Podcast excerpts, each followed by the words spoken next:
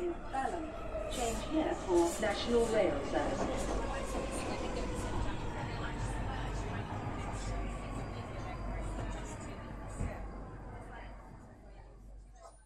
Bine ai revenit în stația Londra. Eu sunt Manuel Cheța de la manuelcheța.com și tu asculti podcastul Un român în Londra. Suntem acum la episodul numărul 162, denumit Pașaportul COVID la control.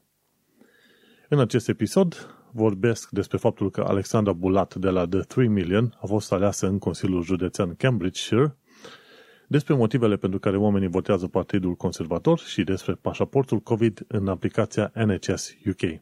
Înainte de orice, trebuie să pomenesc faptul că podcastul de față este partea Think Digital Podcast Network și că mă găsești pe Podbean, pe iTunes, pe Spotify, pe radio.com, joia la 8 seara și pe YouTube. Bineînțeles, trebuie să pomenesc că e și oameni faini și anume sunt cei de la Rande Hub, pagina de Facebook, care te ajută în probleme de muncă și de Brexit. Nu uita de 3 Million pe Twitter, care se ocupă de activism pentru europeni din UK, Centrul Filia, care atrage atenția asupra violenței împotriva femeilor și, bineînțeles, eclair.org, care luptă împotriva traficului de persoane. Oameni foarte fain, nu uita să intri în show notes pe manuelcheța.com, să dai click pe linkurile respective și să îi susții cum știi tu mai bine. Și iată-mă din nou în Londra, sperăm noi post-pandemică și sperăm noi post-apocaliptică, într-un fel, într-o perioadă în care ne așteptăm să reușim să revenim cumva la o viață mai bună. Și anume, faptul că se vorbește deja despre un pașaport COVID înseamnă că ne ducem pe drumul cel bun. Undeva în vreo 2-3 săptămâni se vor putea vaccina cei sub vârsta de 40 de ani de zile, adică segmentul 30-40, așa că poate, poate, o să am bafta să fiu vaccinat de două ori până prin perioada lui iulie. Așa că suntem într-o perioadă bună, sperăm să fie și mai bună de acum încolo, și să nu uităm că săptămâna trecută a fost, au fost alegerile locale. Chiar spuneam oamenilor să se ducă să voteze pe oriunde pot. Interesant este că, într-adevăr, ai plecat din țara ta, dar poate că stând în UK sau în orice țară, este bine să te informezi de legile, obiceiurile, valorile locale și, bineînțeles, să participi și tu la procesul ăsta politic. Pentru că dacă tu nu o faci, atunci o fac cu alții pentru tine. Și tocmai de aceea ajungem la Alexandra Bulat, care a fost uh, aleasă în Consiliul Județean, Județean Cambridgeshire, în zona Cambridge, pe acolo. Și din ce am înțeles eu, ca să nu apară discuții pe viitor, 80% din votanții care au pus-o pe poziția respectivă sunt britanici-britanici. Bineînțeles, anumite zone sunt cunoscute ceva mai uh, cosmopolite, mai fane străini, într-un fel, nu neapărat fane, dar cel puțin uh, tolerează sau acceptă străine, cum e Cambridge, Oxford, Londra și mai sunt uh, părți bune din Scoția și atunci îți dai seama că o bună parte din votanți, într-adevăr, pot susține un străin dacă îl văd că este rezident sau chiar cetățean. Alexandru Bulat a primit cetățenia, mi se pare, anul trecut.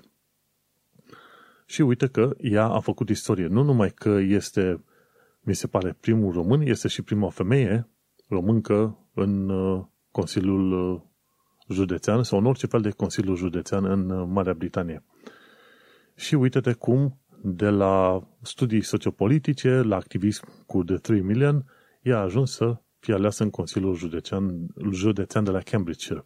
Se implica foarte mult, a avut extraordinar de multe plicuri de trimis, să vorbească cu oamenii de toate felurile, de toate națiile pe zona Cambridgeshire și uite-te că până la urmă a făcut istorie. Efectiv, Alexandra Bulat este primul cetățean român care a prins o poziție, să, zice, să zicem, destul de importantă în, într-un Consiliu Județean, efectiv în UK.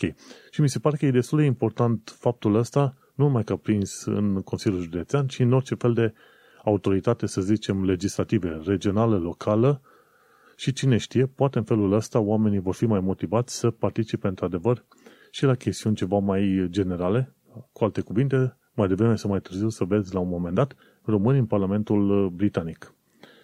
De ce? Pentru că ai nevoie de reprezentativitate. Foarte mult timp, cei de la The 3 Million au bătut apa în piu și au explicat oamenilor faptul că nu este ok ca tu să existi, să plătești taxe, dar la fel să nu fii reprezentat în uh, tot felul de instituții și în, la nivel legislativ. Nu că, de exemplu, ai vrea neapărat să transformi, că ai vrea tu să transformi, să zicem, o anumită zonă în România. Nu. Ci contează faptul că pe măsură ce vin tot mai mulți oameni într-o anumită țară, este bine să existe și reprezentanți în numele lor. Oamenii din cultura și din background-ul respectiv înțeleg destul de bine cum e să fii, de exemplu, român și atunci pot discuta cu românii, știu istoria, știu care este necesarul și cum uh, pot integra oamenii respectivi. Având români în tot felul de poziții de autoritate, la fel este ca un fel de ambasador. E ca un fel de, mes- de mesager, efectiv, pentru întreaga comunitate. Și în felul ăsta oamenii cumva văd uh, românii în pozițiile respective și zic, ok, uite că ăștia sunt faine. Nu sunt, uh, nu sunt așa cum știm noi din tabloid de cercetori, tâlhari, cine știe, care umblă cu trafic de persoane. Uite-te că, de fapt, românii sunt la fel ca oricare altă nație de pe planeta asta, cu, cu bune curele. Și uite-te că nu ne mai putem uita urât sau să avem o reacție neaviscerală, să ne se facă scârbă doar când uh, auzim de români. Și tocmai de aceea ce a făcut Alexandra Bulat este un lucru istoric, nu numai că a fost aleasă într-o autoritate, ci pur și simplu este deschide calea pentru o mai bună acceptare a românilor în Marea Britanie. Tocmai de aceea este bine că au participat români din uh, mai multe locuri la aceste alegeri locale. Și mi se pare că au, a participat la un moment dat și un român din partea Partidului Conservator și a câștigat undeva o poziție locală, nu mai știu exact unde. Însă ce a contat mai mult, Alexandru Bulat a participat din partea laburiștilor. Cumva laburiștii au uh, luptat mai mult pe partea minorităților, inclusiv celor etnice și a imigranților, și tocmai de aceea laburiștii cumva s-au mulat mai bine pe misiunea celor de la The 3 Million. Conservatorii au preluat discursul celor de la UKIP, naționalist și anti-imigraționist și atunci este foarte, foarte greu de crezut că ai putea avea oameni în momentul de față care să fie fani conservatori. Dar uite că se întâmplă și sunt motivele sunt multiple. În orice caz, istoria a fost făcută acum de curând, pe, în perioada asta, 6 6-8 mai, când au avut alegerile locale și oriunde fii tu în orice fel de țară, nu este rău să te implici și tu la nivel local, de la ONG-uri, la voluntariat, să-ți faci o firmă sau să participi din punct de vedere politic local. De ce? Pentru că în felul ăsta munca ta deschide ușile și altor români și, bineînțeles, în cel mai bun caz, ce contează, alți români vor putea fi într-un fel protejați, înțelegi, de misconcepții, de uh, mituri, de gânduri rele, de atacuri, cumva ceva de genul ăsta. Și cam asta atât am avut de zis. Important este să fii deschizător de drumuri și îi vor ajuta pe mulți alții. Să nu uităm că ajută și înapoi în România. Dacă românii sunt vizibili și vezi tot mai multe exemple pozitive vizibile, atunci popoarele în care stau acei români devin curioase. Vor să vadă ce e cu românul ăla, de unde vine și să afle care e cultura, valor, care sunt uh, cultura, valorile și zonele din care provine românul respectiv. Și mai apoi, mai devreme sau mai târziu, cu cât uh, se implică mai mulți români în uh, Uh, legislația locală în autoritățile locale, așa vei, de, vei vedea mai devreme sau mai târziu că în Italia, Franța, Spania, unde românii nu sunt văzuți tocmai bine, o să vezi că, de fapt, uh, instituțiile, grupurile, oamenii din țările respective vor vrea să colaboreze mai bine cu țara de origine și nu vor mai vedea românii ca fiind uh, să zicem, carne de tun și sclavi moderni în sănătate, ci voi vedea ca pe oameni ca oricare alt om și, bineînțeles, cumva se răsfrânge și asupra României ca țară și va avea beneficiu. De aia, ce a făcut Alexandru Bulat este istorie. Hai să continuăm pe un alt punct din asta politic, ci că de ce votează oamenii Partidul Conservator. Și este în show notes un link foarte bun foarte fain către un thread de Reddit, pe forumul Reddit. Și acum, în principiu, întrebarea este în felul următor, ci că de ce oamenii săraci votează conservativii? Partidul conservator. ci că e în forumul de UK Politics. Am citit pe acolo vreo câteva zeci de comentarii, dacă nu chiar mai mult. Sunt mii de comentarii lăsate în forumul respectiv până la ora asta, are 800 și ceva de puncte. Și este foarte interesant să vezi care este 2000 de comentarii. Care este perspectiva multor oameni și din uh, partea conservatorilor, și a laburiștilor, și a liberal-democraților, să vezi de ce oameni de toate culorile posibile totuși votează Partidul Conservator. Și de cele mai multe ori, totul se îmbârte în jurul ideii de sprijin economic, ca să zicem în felul ăsta. Și am văzut că oamenii s-au bucurat că Partidul Conservator de-a lungul anilor a mărit salariul minim pe care nu plătești taxe. Înainte era 11.000, acum sunt 12.500. Nu plătești taxe de venit pe salariul ăla minim. După aia, la un moment dat, mi se pare că era o discuție despre Universal Credit, erau tot felul de beneficii și au fost unite în ceva numit Universal Credit, mai ușor de înțeles și de manevrat. Și după aia au mai fost uh, alte chestiuni legate de armată și de întărirea țării. În principiu, pe nivel economic, cei mai mulți oameni asta spuneau, că de aia a votat ei cu Partidul Conservator. Și o să vezi, într-un mod interesant, cei care votează cu Partidul Conservator se gândesc, sunt orientați mai mult pe partea economică și de aia merg pe acolo. Chiar și spun, chiar și oamenii care sunt săraci de votează cu Partidul Conservator, ei zic, domnule, eu nu am nevoie de handouts, nu vreau beneficii, vreau doar să mi se dea oportunitatea de a câștiga o pâine.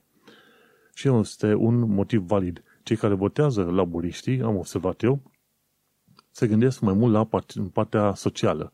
De exemplu, laburiștii cer mărire de taxe, dar totuși țin cu minoritățile. Și atunci o să vezi destui de mulți oameni care votează cu laburiștii că se gândesc mai mult la latura socială. Cei care votează cu conservatorii se gândesc mai mult la latura economică, ca să zicem așa. Și, bineînțeles, dacă te gândești la ideologii și la diverse măsuri, într-un fel ai putea zice, ok, e ok că unul a votat, nu e aproape indiferent că unul a votat conservator sau că altul a votat uh, laburist. Adevărul este că după ce te uiți la corupția din jurul Partidului Conservator, în momentul de față condus de Boris Johnson, ar fi greu de crezut că ai vrea să votezi cu partidul respectiv. Dar varianta cea mai bună întotdeauna este să te uiți la partidul care în momentul de față face ceea ce trebuie să facă, după care votezi. De exemplu, în 2019 aveai de ales între Boris Johnson și Jeremy Corbyn. Și sincer, nicio opțiune nu era bună. Dar oamenii au ales-o pe cea mai puțin rea, ca să zicem așa, l-au ales pe Boris Johnson. Corbyn la un moment dat venea cu ideea să ofere internet gratuit pentru toată lumea. și absolut toată țara a sărit de cur în sus și a spus, măi, nu asta este problema noastră în momentul de față, avem alte chestiuni mai importante. Și Corbyn era total la iurea. El vrea naționalizare peste tot. Dovadă că poate nu este bine ca un activist la un moment dat să intre în sfera politică. Pentru că activistul are clar o idee pe linia pe care e el învățat, adică el vrea să meargă înainte pe, să zicem, economie sau pe ecologie. Pe când în politică trebuie să manevrezi mult mai multe planuri ale existenței, ca să zic așa. Și poate să fie mai complicat. Un activist, nu va, un activist bun nu va face întotdeauna un politician bun. Și viceversa. Așa că oamenii au avut de ales atunci între Boris și Corbyn și l-au ales pe Boris. Acum, dacă ar fi de ales între Boris și Keir Starmer, atunci probabil l-ar alege pe Starmer. Doar că în momentul de față laburiștii n-au, uh, au o mică criză de identitate. Motiv pentru care au pierdut alegerile în foarte, foarte multe locuri. N-aș fi crezut că se poate pierde în fața conservatorilor, dar uite că s-a pierdut și nu o dată, ci de două ori. Așa că trăim în vremuri foarte interesante. Și uite că în momentul de față oamenii au votat Partidul Conservator și pentru că după ce a avut loc referendumul, ei au promis că vor face Brexitul, indiferent de chestiuni. Și într-adevăr, multora nu le-a plăcut faptul că a fost votat referendumul pentru Brexit și, de fapt, Partidul Conservator a fost singurul care s-a oferit să zi, și să-l aplice. A spus, băi, voi ați hotărât în referendumul ăsta, ăsta normal că i-am împins tare, noi sunt cei, suntem cei care îl vor, vom aplica. Și tocmai de aceea, în continuare, Partidul Conservator a câștigat. Pentru că, în principiu, mergând pe populisme, au îndeplinit voia poporului, mai puțin laburiștii sau liberal-democrații.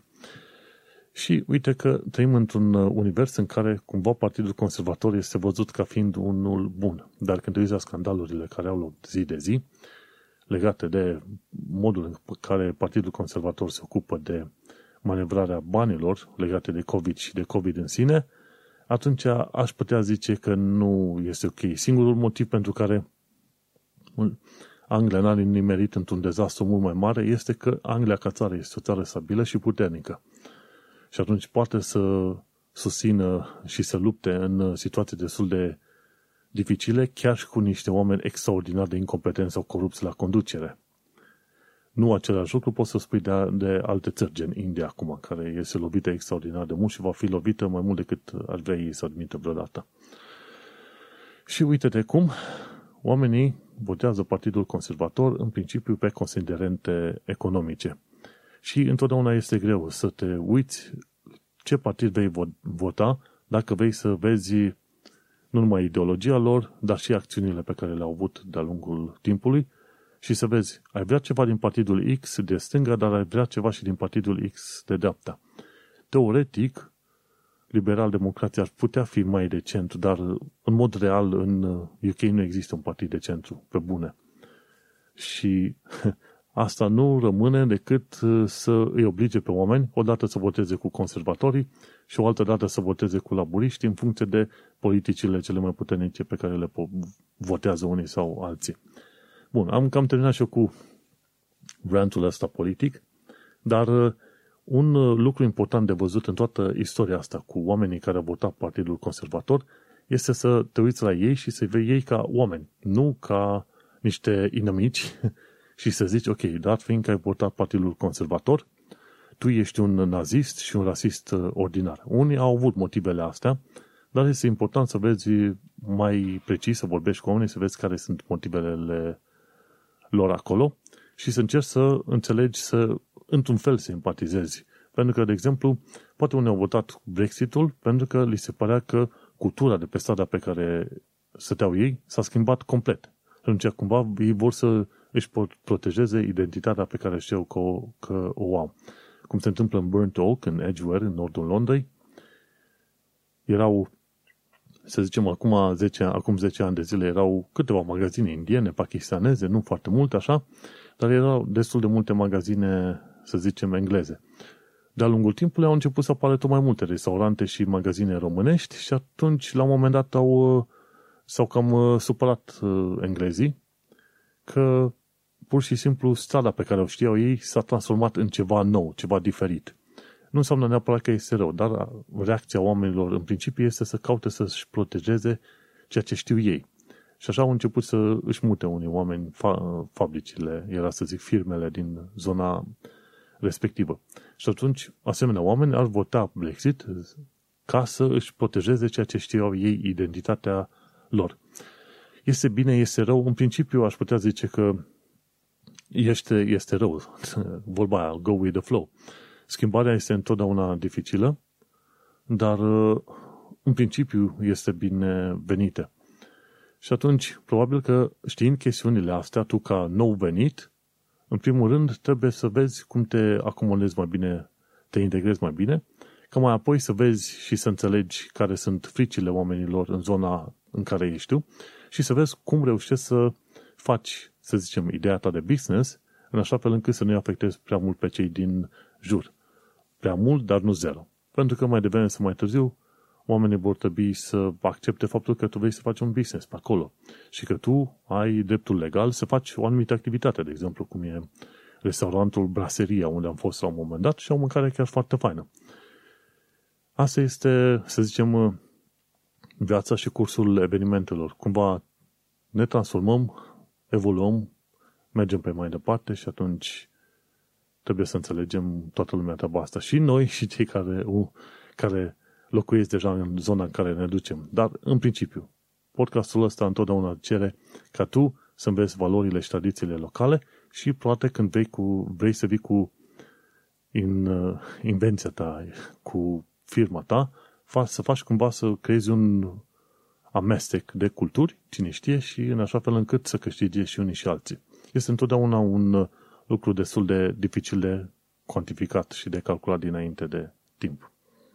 Important oricând este să arăți un interes pentru valorile și tradițiile locale, un interes și un respect pentru limbă, valori, în așa fel încât tu, în primul și în primul rând, să te integrezi, pentru că tu ești cel care vine în comunitatea respectivă, nu sunt ei care vin peste tine. Și în felul ăsta sunt șanse ceva mai mari să fii acceptat într-o comunitate. Nu înseamnă că vei fi partea acelei comunități. Nu, nu poți să zici că gata, m-am dus acolo, sunt britanic. Probabil uh, că vei înțelege mai devreme sau mai târziu că nu poți fi ever britanic odată ce te-ai mutat venind din altă țară. Dar poți să speri sau să aspiri la, să zicem, uh, identitatea respectivă. Cetățenie sunt destui care au identitate, este puțin mai dificil de discutat punctul ăsta. Dar hai să discutăm și despre pașaportul COVID în aplicația de NHS UK. Într-un mod interesant, eu aveam aplicația de NHS COVID, aia pentru COVID tracking, dar nu aveam chiar aplicația de NHS, cea de la sistemul de sănătate, în care mi-arată, de exemplu, ce rețete am avut, ce rezultate de la analize și ce corespondență am avut cu GP-ul, de exemplu. Și astăzi, până la urmă, m-am, m-am hotărât și mi-am instalat aplicația respectivă după ce am primit o știre de la directorul de comunicare al podcastului acesta, ci că pașaport COVID în curând cu NHS England App. Era știrea pe BBC. În show notes am pus link către site-ul NHS și link către aplicația de NHS England, pentru că stau în zona asta, Londra engleză, Londra, Anglia.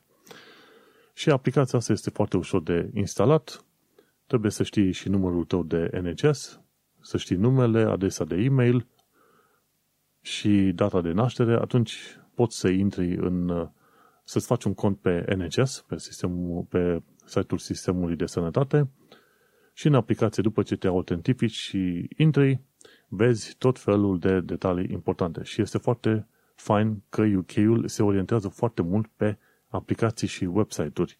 Nu trebuie să interacționezi aproape niciodată cu un funcționar public. Iar lucrul ăsta este extraordinar de bun. Sunt o mulțime de lucruri pe care le poți face trimițând e mail sunând oamenii, folosind aplicații și asta mi se pare un lucru extraordinar la UK.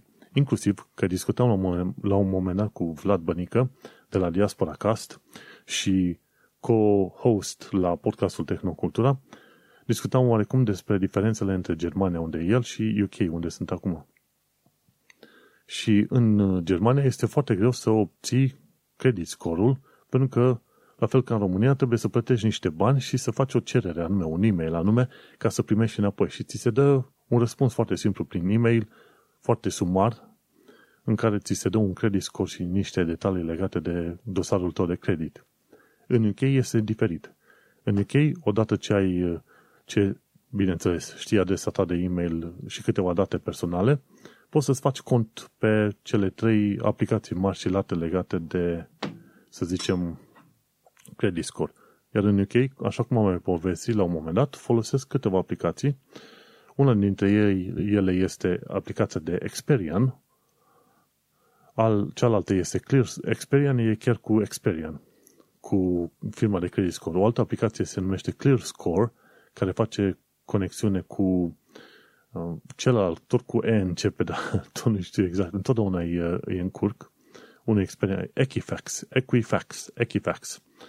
Așa? Deci, ăsta altul este cu Equifax, iar Credit Karma este cu TransUnion. Trei firme diferite de credit scoring au trei aplicații, ușor de aplicat și vezi în uh, niciun minut ce credit score ai. Și uite cum în, uh, în stilul ăsta, în UK, poți să faci foarte multe treburi foarte repede cu câteva aplicații instalate. Ceea ce este enervant în uh, toată afacerea asta cu digitalizarea în UK este faptul că pentru setul status trebuie să te bagi pe site-ul guvernului pe un anumit link, să faci o cerere acolo pentru verificare, să ți se dea un cod și codul ăla trebuie să-l trimiți la angajator sau la chirie unde vrei să te muți, ca să-ți fie validată, să zicem, uh, dovada de rezidență în UK.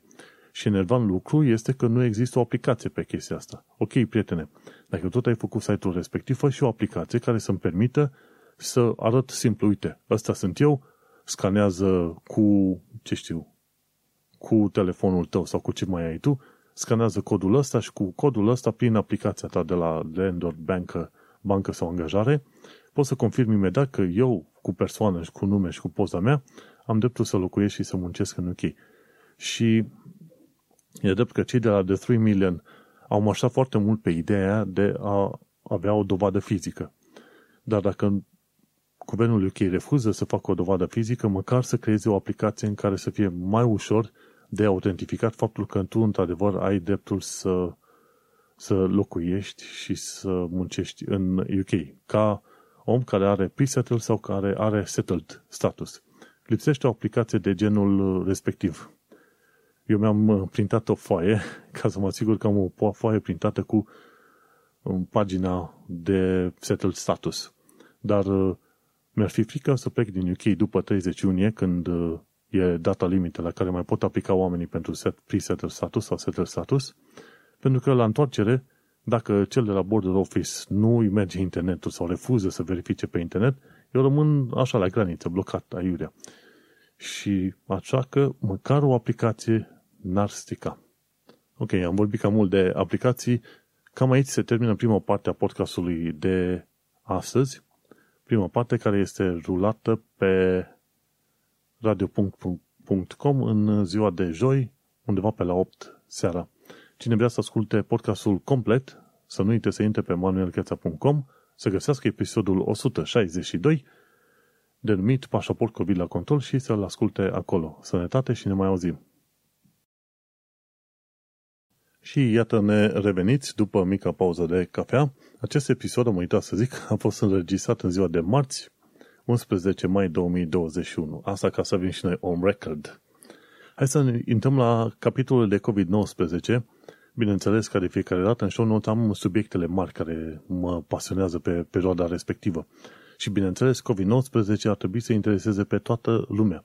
Mai ales că am povestit uh, în episodul trecut că de fapt pandemia asta a avut început undeva în august 2019 în China, iar China a ținut secretă toată treaba asta timp de jumătate de an. Abia prin februarie am aflat și noi. Bun, mergem mai departe. COVID-19, ci că șansa de a contracta COVID în perioada asta este următoarea. Ci că ai șansa 1 din 47 de mii în UK. Discutăm de chestii de UK. 1 din 47 de mii dacă nu ești vaccinat, o șansă din 98 de mii dacă ai o doză și o șansă din 170 de mii dacă ai două doze. Într-adevăr, poți să fii Uh, infectat oricând, dar sunt șanse mult mai mici dacă ești vaccinat. Îți dai seama, ai șanse de, sunt șanse de patru ori mai mari ca tu să fii infectat cu COVID dacă nu te vaccinezi cum trebuie, complet. O altă chestie ce am aflat-o din nou, din nou, pe neașteptate, ca să zic așa, din Canada, am aflat că există valul 3 deja, care lovește destul de mult și lovește în tineri. Bineînțeles, valul 3 acum nu te gândești că e valul Indiei, dar totuși este considerat ca fiind valul 3. Dacă să mă gândesc foarte bine, unde este la John Hopkins Map, dacă te duci pe Canada, nu cred, cred că găsești foarte multe victime, ca să zic așa, știi? Hai să dăm la hartă te poți duce pe John Hopkins Map. Uh, în principiu, unde e Canada? Hai să căutăm Canada. Uite, am găsit. Click. Hai, arată Da, site-ul nu arată.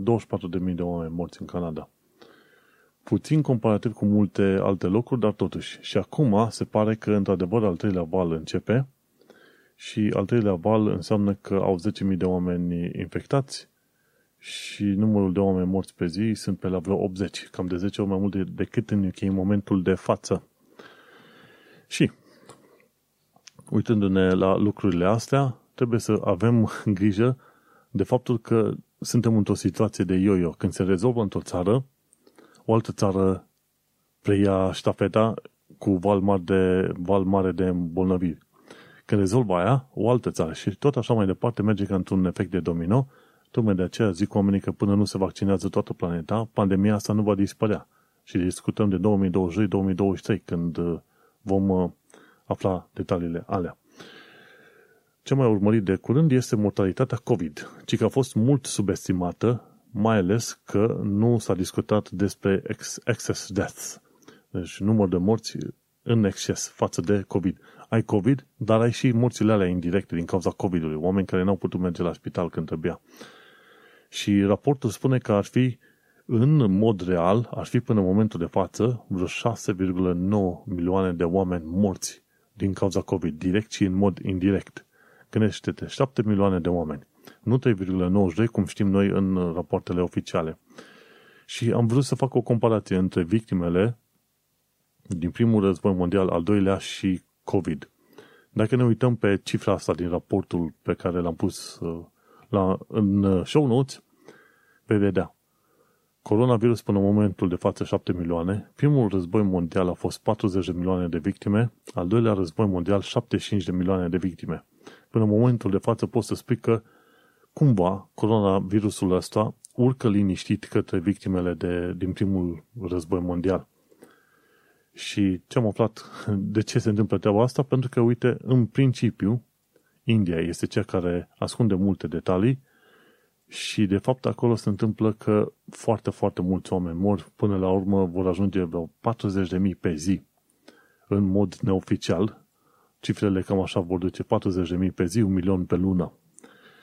Și nu știu cum, dacă oamenii nu sunt îngroziți de situația asta, nu știu ce să mai zic la o populație de 1,3 miliarde, gândește-te cât de mult poate evolua virusul ăla și după aia să ne afecteze pe noi toți în toate direcțiile. Și bineînțeles, gândește-te cât de mult duce prostia, incompetența, corupția la distrugerea unei țări. Pentru că acolo, după ce că India este atacată de COVID, este și victima corupției și incompetenței. Și cam, cam atât am vrut de zis despre ideea asta cu mortalitate. Oricum, 7 milioane de oameni, nu 3,92 ca în rapoartele oficiale. Ce am aflat este că cei sub 40 de ani de zile vor fi vaccinați cu alte vaccinuri decât AstraZeneca. Cred că Johnson Johnson sau Pfizer. În momentul de față se știe că toate vaccinurile, în afară de cel din Rusia, sunt eficiente că sunt 60, că sunt 90, că sunt 100%, sunt eficiente, sunt foarte bune. Oamenii cumva nu mai ajung în spitale și nu ajung să aibă boli foarte grave. Dar, în schimb, selecția vaccinurilor se face în momentul de față în funcție de side effects, de efecte secundare. Chiar dacă e un efect secundar la 100.000 de oameni vaccinați sau la un milion, totuși ăștia caută să minimizeze efectele respective și e un fine-tuning extraordinar de mare. Și au zis, ok, AstraZeneca e mai bună pentru cei mai în vârstă, pentru ei mai tineri, le dăm Johnson Johnson sau Pfizer. Și așa că în săptămânile următoare sunt șanse mari ca eu să primesc Johnson Johnson sau Pfizer. În UK, în momentul de față, s-au vaccinat 35,5 milioane de oameni. Asta e prima doză a doua doză nu mai pun, mă, mă interesează cei care au avut măcar prima doză. 35,5 milioane din 64 de milioane. Și în momentul de față se vaccinează cam la 100 de mii de oameni pe zi. O veste bună, dacă poți să numești așa, este faptul că nu mai sunt sute de oameni morți pe zi, sunt patru oameni morți pe zi pe tot UK-ul. Un lucru extraordinar de mare. Și nu te-ai fi gândit că ajungi în situația asta. Adică atunci când undeva pe 15-20 ianuarie erau undeva pe la 1200 de oameni pe zi, toată lumea era îngrozită și stătea închisă în casă, speriată, nu te-ai fi gândit că la un moment dat o să se termine, să zicem, perioada aia extraordinar de dificilă. Dar uite că cumva se termină și sunt hotărâți ca pe 17 mai să treacă la următorul nivel. Mi se pare că se trece la nivelul 2, de restricții și după aia probabil în uh, iunie pe la finalul lui iunie se, vor trece, se va trece la nivelul 1, adică niciun fel de restricție. Și deocamdată mi se pare că după 17 mai poți să te întâlnești cu prieteni neamuri în casă. Din case diferite, dar în casă înăuntru, nu numai afară. Și mi se pare că o să ai voie să intri și la restaurante să mănânci în interior. Nu știu sigur, dar ideea este că semnele sunt bune, datele sunt bune, e drept că apar variante, au apărut variante noi pe UK, din Africa de Sud și din India, dar uh, sperăm că de data asta vor face track and trace mai bun decât ce a făcut până de curând. Și s-a ajuns la un total de victime în UK la 127.609. Degeaba zice Boris Johnson că el își ia, să zicem, să zicem, responsabilitatea, pentru că alea sunt vorbe goale. Alea sunt exact vorbe goale. Vrei să iei responsabilitate? Acceptă un inquiry vezi ce bani au fost sifonați aiurea, vezi și admite faptul că ai luat decizii extraordinar de proaste și, bineînțeles, eventual să ieși din spectrul politic cel puțin, dacă nu mai mult de atâta. Așa că nu te aștepta să-l vezi vreodată pe Boris Johnson care renunță la vreun poziție politică, oricâte promisiuni pe care, or, or fel de, orice fel de promisiuni face și orice fel de rapoarte le vezi publicate în The Guardian sau în alte locuri. Și cam atât despre COVID. Hai să mergem la o parte foarte faină, și anume, învață limba engleză și despre cultura britanică.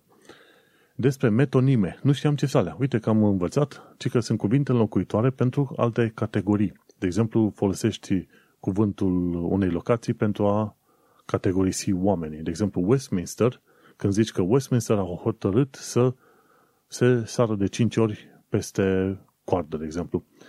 Bine, nu-i Westminster în sine, se știe foarte bine că e Palatul Westminster și de fapt nu e chiar Palatul, ci parlamentarii. Și atunci Westminster este metonim pentru politicieni. Sau uh, Downing Street number 10 sau number 10 este metonim pentru guvern. Adică o, un cuvânt al unui loc care vorbește de fapt de instituții sau grupuri de oameni. Hollywood pentru cinematografie sau The City pentru instituții financiare. Uite că învăț niște chestiuni pe care probabil le poți învăța foarte bine și în limba română, dar face așa o legătură. Și o altă chestie legată de limba engleză și cultura britanică este cum să fii politicos în limba engleză. Și de fapt nu e neapărat să fii politicos în engleză, ci în cultura britanică și australiană probabil, dar nu, australienii sunt puțin mai direcți.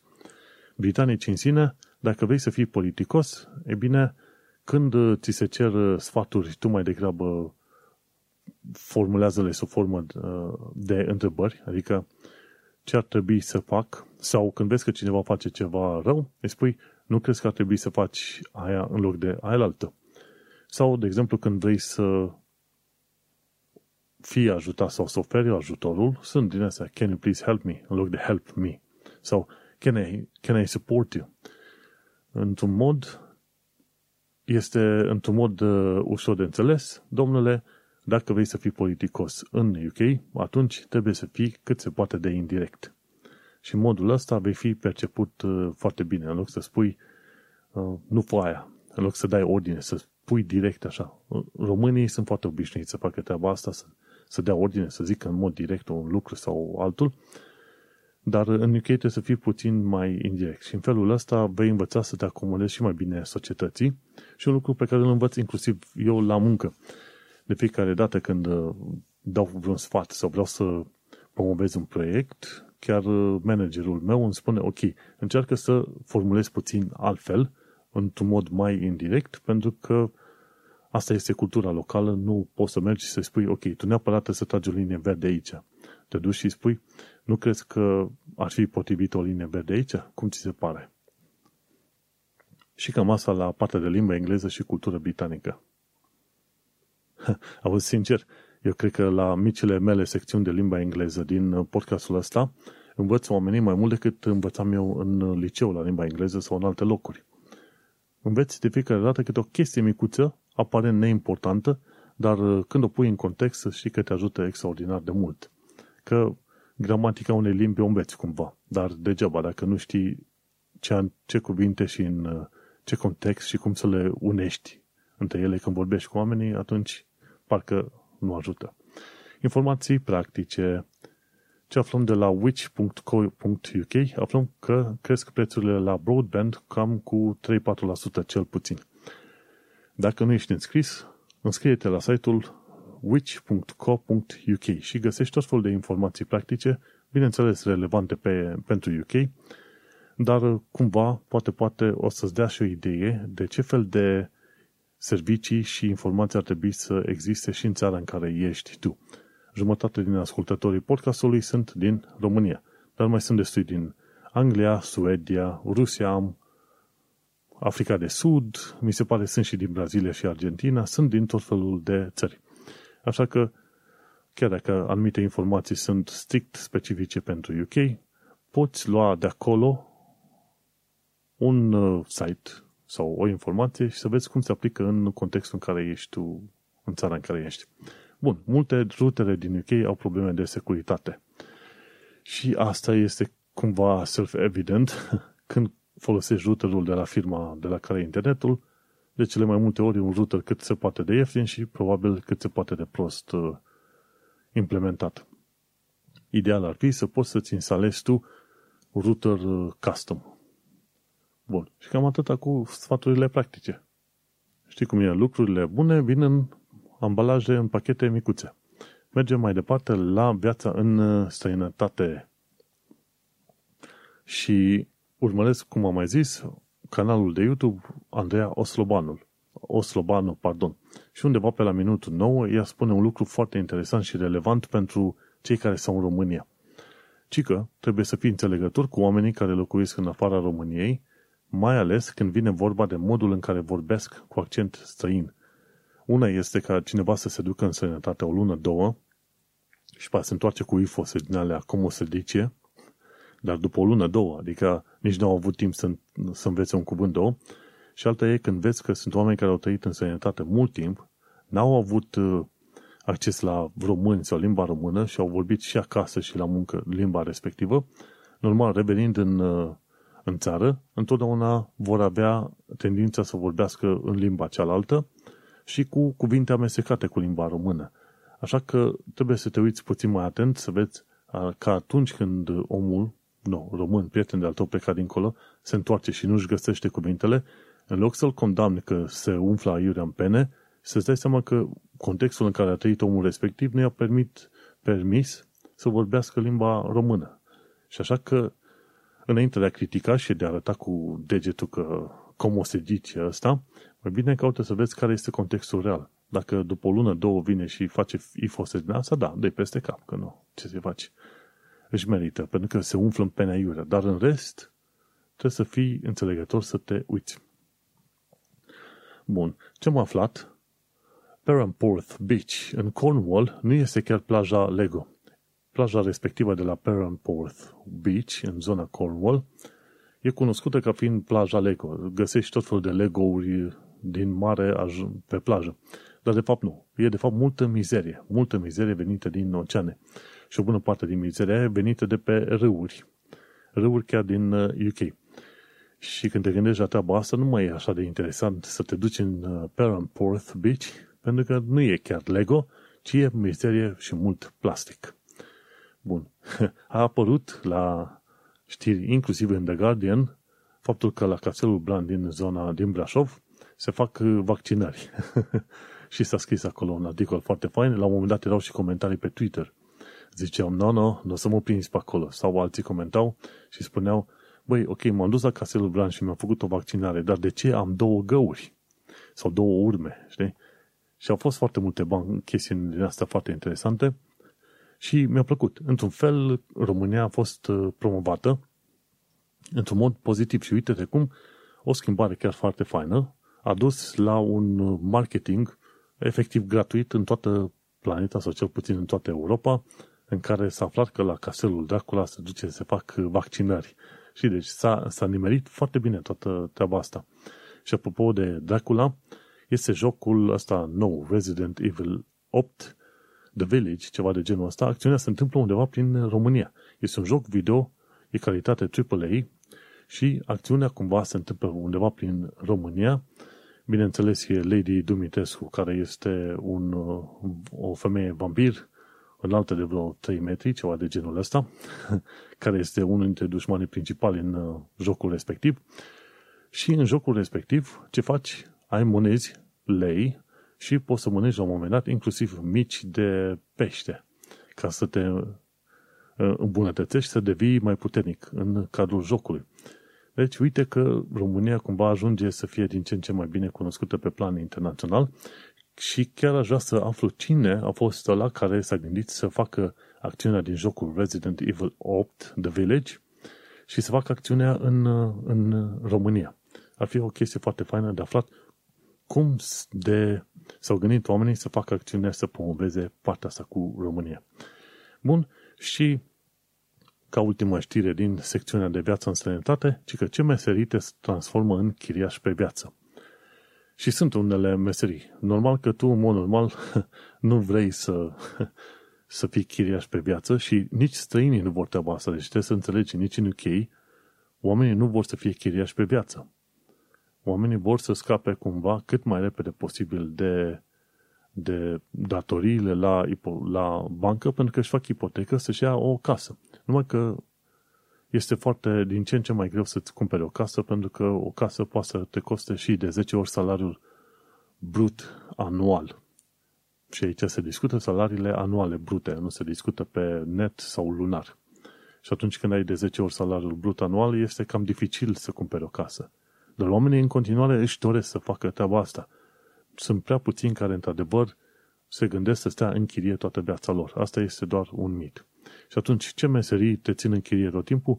Waitress, adică chelner, oameni care lucră în sistemul de, de îngrijire de bătrâni, de exemplu, cei care fac curățenie, cei care lucră în bucătării sau în construcție, ăștia sunt oamenii care vor, vor închiria efectiv ad infinitum pentru că nu vor strânge suficient de mulți bani ca să își permită o ipotecă. Și cam asta este cu viața în uh, străinătate. Anumite meserii te vor ține chiriaș pe viață și, sincer, nu vrei treaba asta. Am avut informații destule? Multe? Ei bine, uite că sunt și mai multe acum, mai ales că trecem la secțiunea următoare numită Actualitatea Britanică și Londoneză. Ce am aflat de curând este că 48.000 de companii, companii umbrelă au fost folosite pentru a face evaziune fiscală în UK. Uh, și mi se pare că la asta sunt uh, căutați oameni din UK, săraci, li se cere să se înscrie ca director într-o firmă oarecare pentru o sumă de bani și după care ei se renunță la poziția de director în favoarea cuiva, în special din Filipine, că asta s-a descoperit în ultima perioadă, și acel din Filipine deține după aia controlul uh, firmei și efectiv sifonează banii. 48.000 de firme au fost descoperite ca acționând în uh, felul ăsta în UK. Și gândește-te, acolo unde sunt mulți bani, este și multă luptă pentru acei bani. Tocmai de aia vezi atât de multe chestiuni întâmplându-se în UK.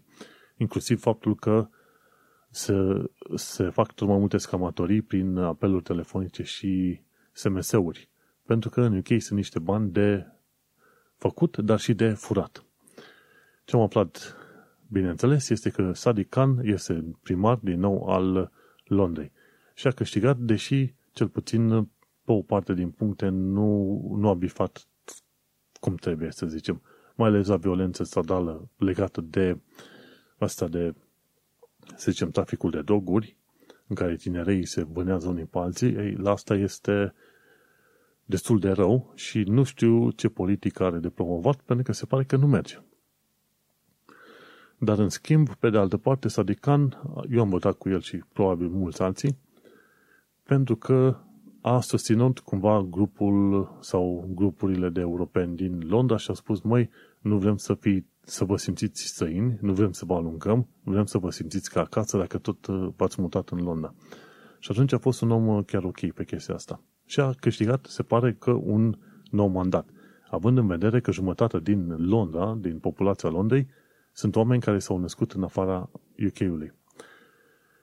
Și ce am aflat de curând este că serviciile au fost lovite foarte puternic de către Brexit. Că că tot discutam de Brexit. În principiu, în tot tratatul ăla dintre UK și Uniunea Europeană s-a discutat de produse în sine, dar nu despre servicii. S-au discutat, ok, dacă eu îți vând o pâine, cu, în ce condiții trebuie să iau pâinea din UK să o duc în uh, Franța, de exemplu. Dar nu s-a discutat despre servicii. Serviciile au fost lăsate, lăsate efectiv în, uh, în suspensie și va fi foarte interesant de văzut pentru că exportul de servicii din UK către Uniunea Europeană undeva la 50%, 60% și era un tabel acolo, nu știu exact.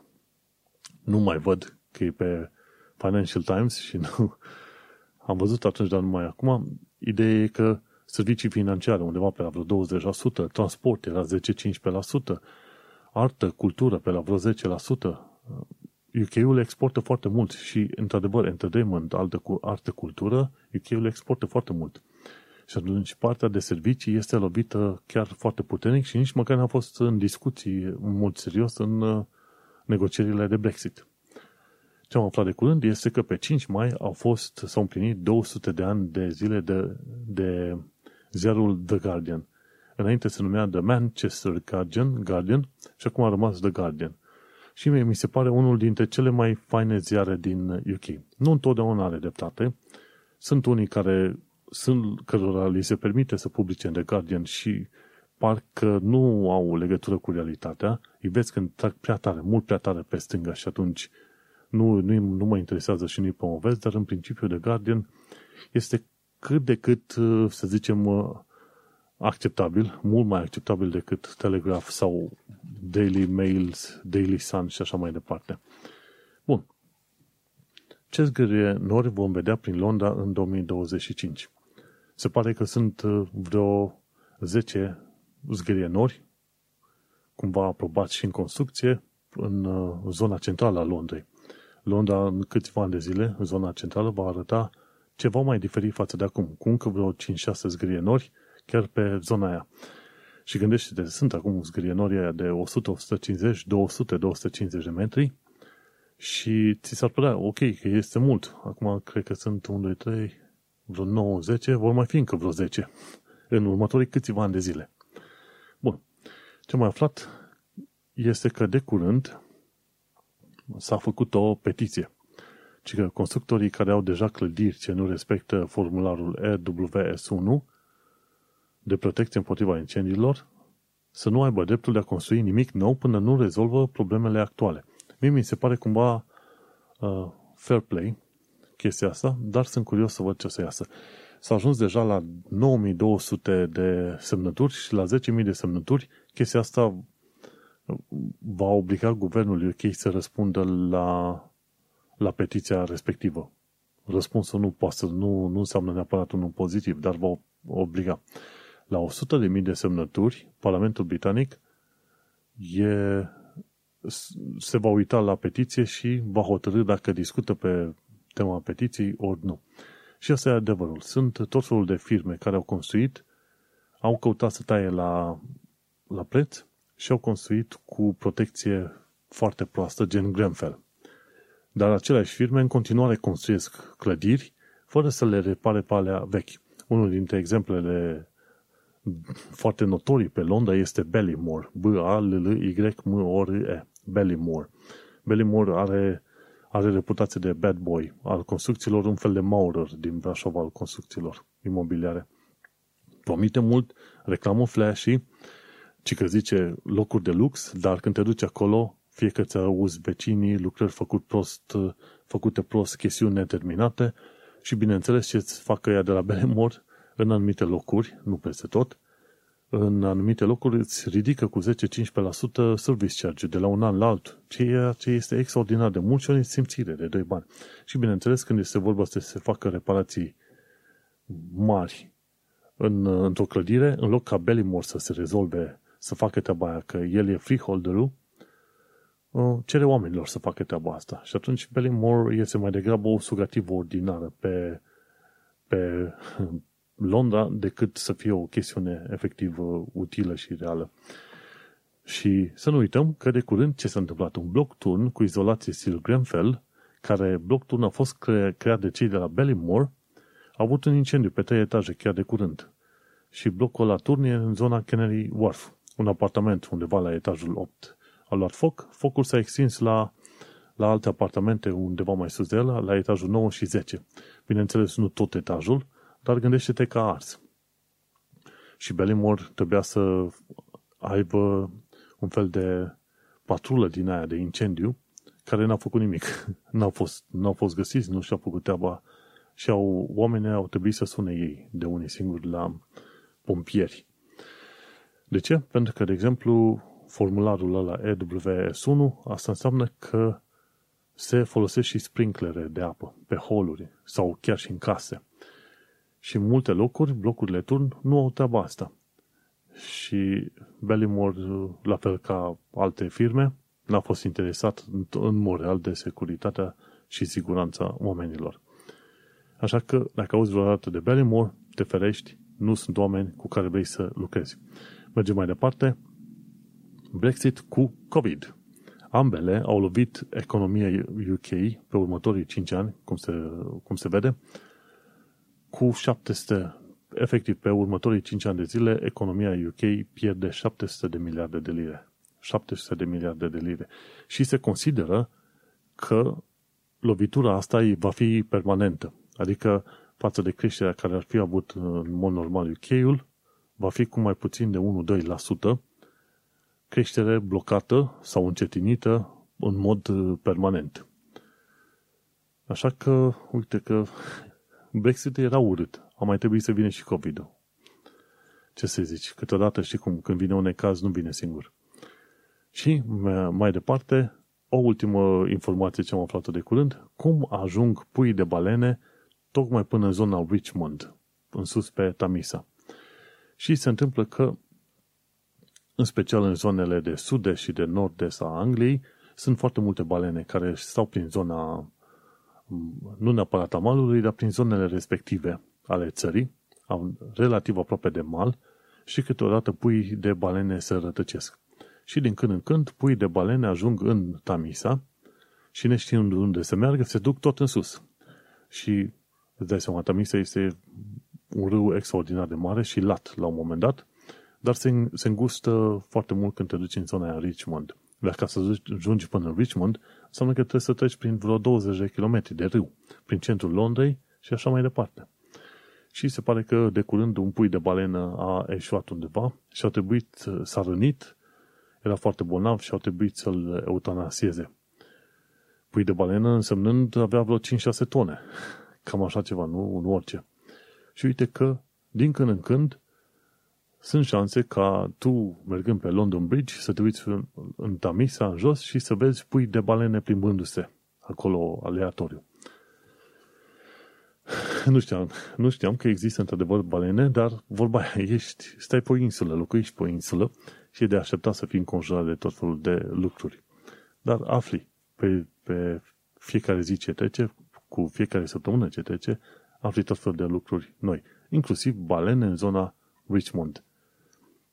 Și ca episodul ăsta să nu eșueze ca o balenă undeva pe scara timpului, adică să nu pierdem prea mult timp, cam asta am avut de discutat în cel mai nou episod de podcast. Multe știri, mai am și comentarii din când în când, mai am un rant sau două de ale mele, nu uita, de fiecare dată poți să trimiți sugestii, reclamații, informații chiar la manuelcheța.com Eu sunt Manuel Cheța de la manuelcheța.com și tu ai ascultat podcastul Un român în Londra, episodul 162, unde am vorbit despre istoria făcută de Alexandra Bulat, despre motivele pentru care oamenii votează conservatorii și, bineînțeles, despre pașaportul COVID în aplicația NHS UK.